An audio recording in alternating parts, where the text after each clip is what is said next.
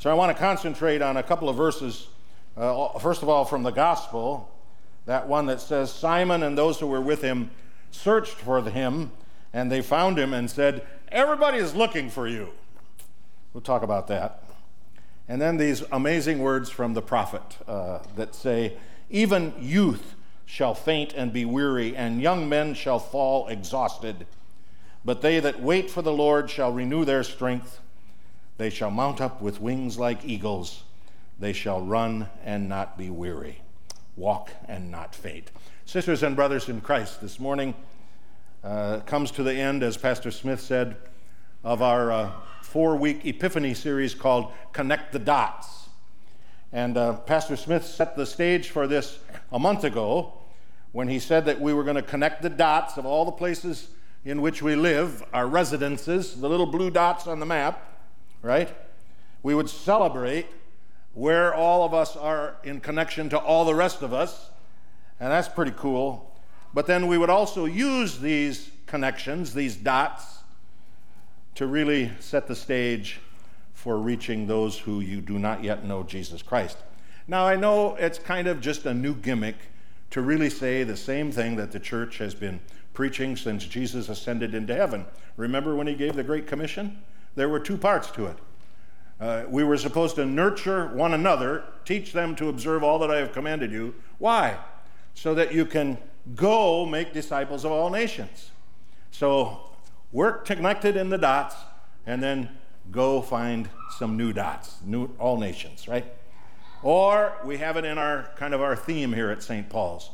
We gather and grow. That's what we do among one another here. Why? So that we can give and go. So same thing, you know. These are all the same messages.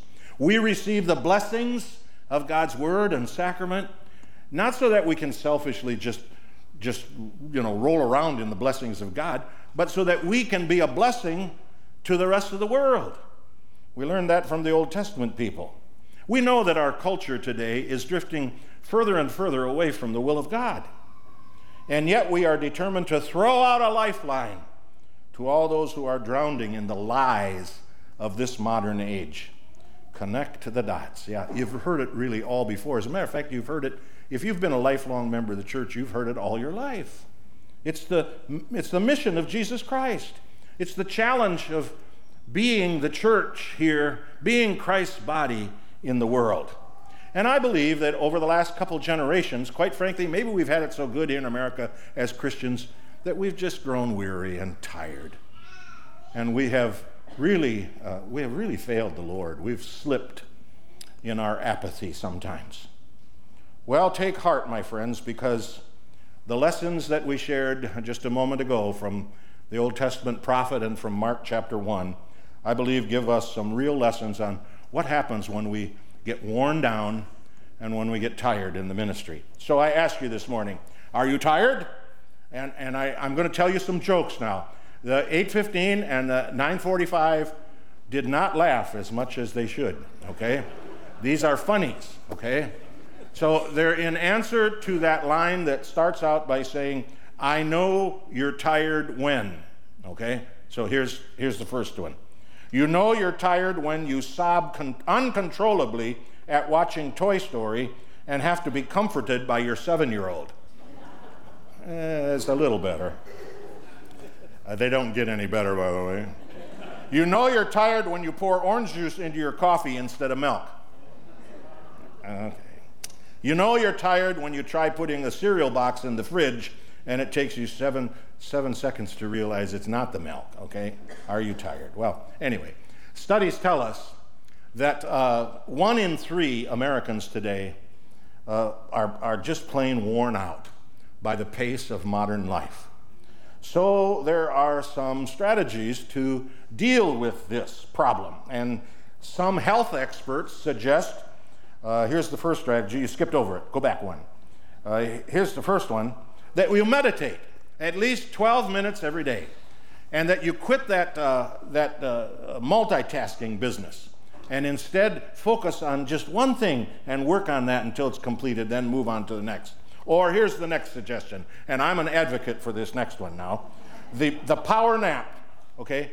There'll be one in my life in just a couple hours, okay? And I'm in good company because history tells us that Thomas Edison, Winston Churchill, and several other great leaders took power naps. As a matter of fact, companies like Nike today have started to promote power naps even at the workplace. Google has gone so far as to provide relaxation pods for their employees. Huh? Well, not a bad idea. God has another suggestion, though, and I like this graphic. You know, here we are all burdened down, climbing up the hill with this baggage on our back, you know. And in Matthew chapter 11, we have that wonderful hand of a loving God, and he says to me, "Come, you who are weary and tired, and I will give you rest." We'll talk more about that in just a moment. Well, I want you to remember this next thing. In the Gospels, it's very clear that Jesus himself grew weary. Maybe you forgot about that.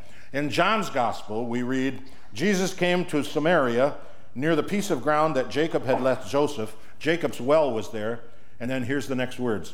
So Jesus, being weary from his journey. Jesus, weary from his journey. It's hard for us to realize that there is a weary Jesus in the Bible. Oh, we know there is a teaching Jesus, teaching us about love, God's will, one who performs miracles, one who heals the sick and raises the dead and casts out the demons. Yeah, we understand the powerful Jesus, but we forget about the weary, tired Jesus. In the gospel for today, we see a Jesus who is very, very busy. Talk about the mad rush of American lifestyle. Jesus is in a mad rush of first century lifestyle. He just healed Peter's mother-in-law, and at evening, there were so many from the town that came to bring him the sick and to cast out the demons, and it was well into the night. He didn't get a power nap that day, I'll tell you that.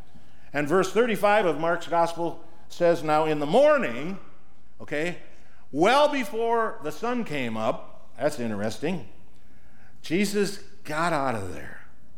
He went out and departed to a solitary place. He got away from it all, and he prayed.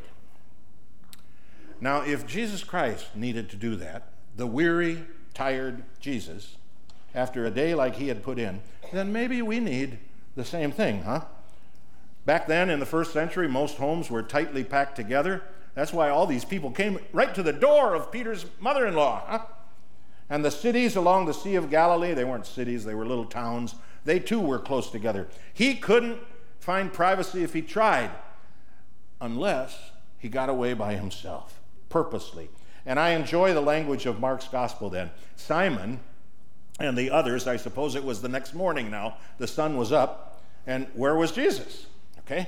Maybe they were frantic themselves. Maybe they were so dependent upon him that they themselves wanted to know. Or maybe the people had already, as soon as the sun came up, began pestering the disciples, looking for the master healer, you know, we got more problems here, thinking that his disciples would know where Jesus was. Well, when Simon and the others found Jesus, this is the word that I repeated from the gospel. They said to him, Jesus, everybody's looking for you. Well, Jesus didn't say back to them, tough, I'm trying to get away from everybody. No, he said to them, all right. He rose up, I suspect energized by the relationship with his Father, and he re-entered the ministry that he was anointed for. Re-entered the ministry that he was sent for.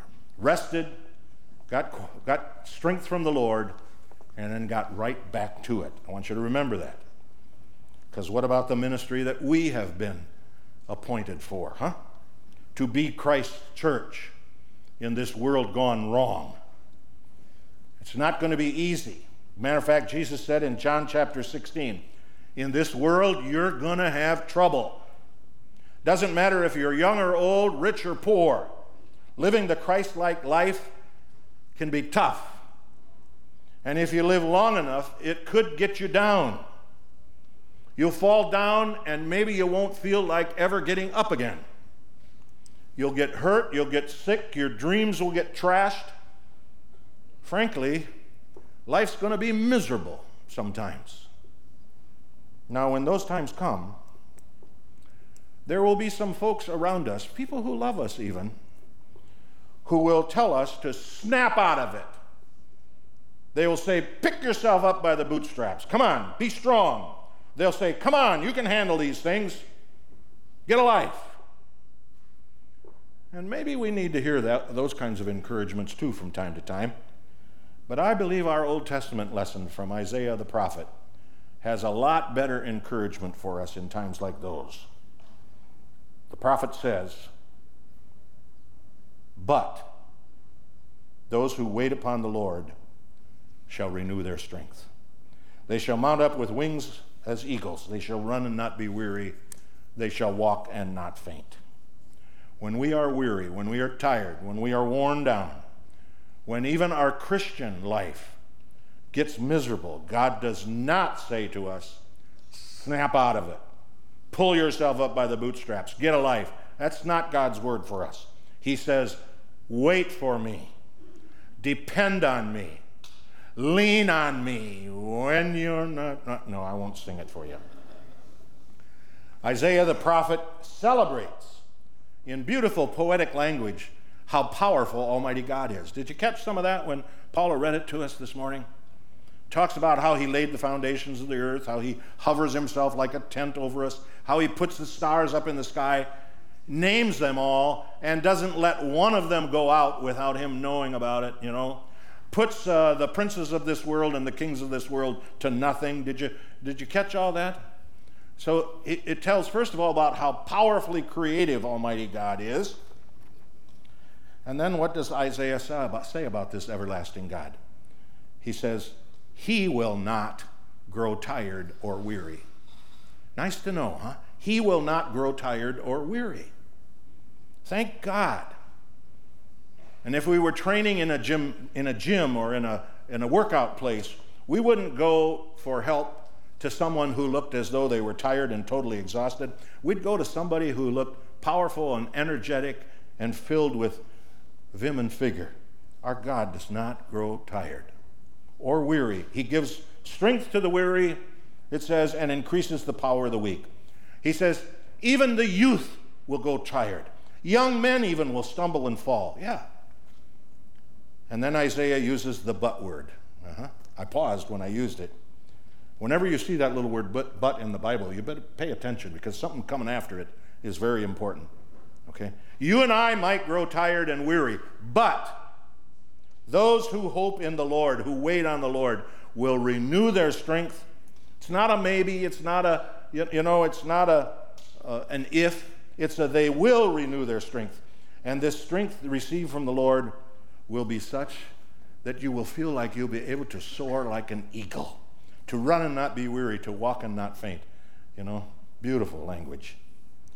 Someone once said, it's hard to soar like an eagle when you work with a bunch of turkeys.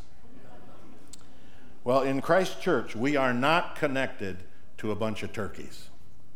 We're connected to brothers and sisters in Christ. We are in this ministry together. Everyone who belongs to Jesus belongs to everyone who belongs to Jesus. We are together stronger than any of us alone are strong. And so we have spent Epiphany now this year by putting our residential dots, blue dots, on the maps. And after church was all over with last week, I took a look from a distance at those maps. And you know what my impression was? Wow, Lord, we've really got the west side of Cleveland covered. We are everywhere. Take a look at them as you leave, even if you've got your dot already on there. Look at how we stretch from Lakewood to Grafton, from the Lake Erie to south of 480. We've got this west side covered. Made me very glad to see those dots on the map and realize that I'm part of all of you. But now as we prepare to enter Lent, it's the sending, saving mission of our Lord Jesus Christ that has to gain our attention. The reason why he came to suffer and die and rise again. Because you see, in between our dots, there are hundreds, yes, even thousands of dots who will not be celebrating Lent, who are unchurched. Many of them are de-churched, dropped out, and even some who absolutely find no reason to be connected to the Lord of Lords and the King of Kings, as we get to follow him through his mission and his passion. They're all out there, in between our dots. And so they are our family, they are our friends, they are work acquaintances, they are neighbors, and I hope we never get tired or weary of seeking the dots. God's people, as he came to seek and to save the lost. Much more about that in the coming months here at St. Paul's. I hope you're proud to be a part of this ministry. In Jesus' name, amen. Will you bow your heads to pray? Lord, we lift up our hands to receive your strength this morning. We're in a weary place. Life and its problems have ground us down. You tell us through the prophet that when we wait on the Lord, you will renew our strength, so much so that we can rise up on spiritual wings and fly like an eagle. We want to soar, Lord. We want to rise above our circumstances and our weariness. We want to run fast and not tire out. We want to walk great distances and never grow weary. Spiritually, we trust in you, O Lord, and give it all up for you for the sake of Jesus our Lord, our Savior. Amen.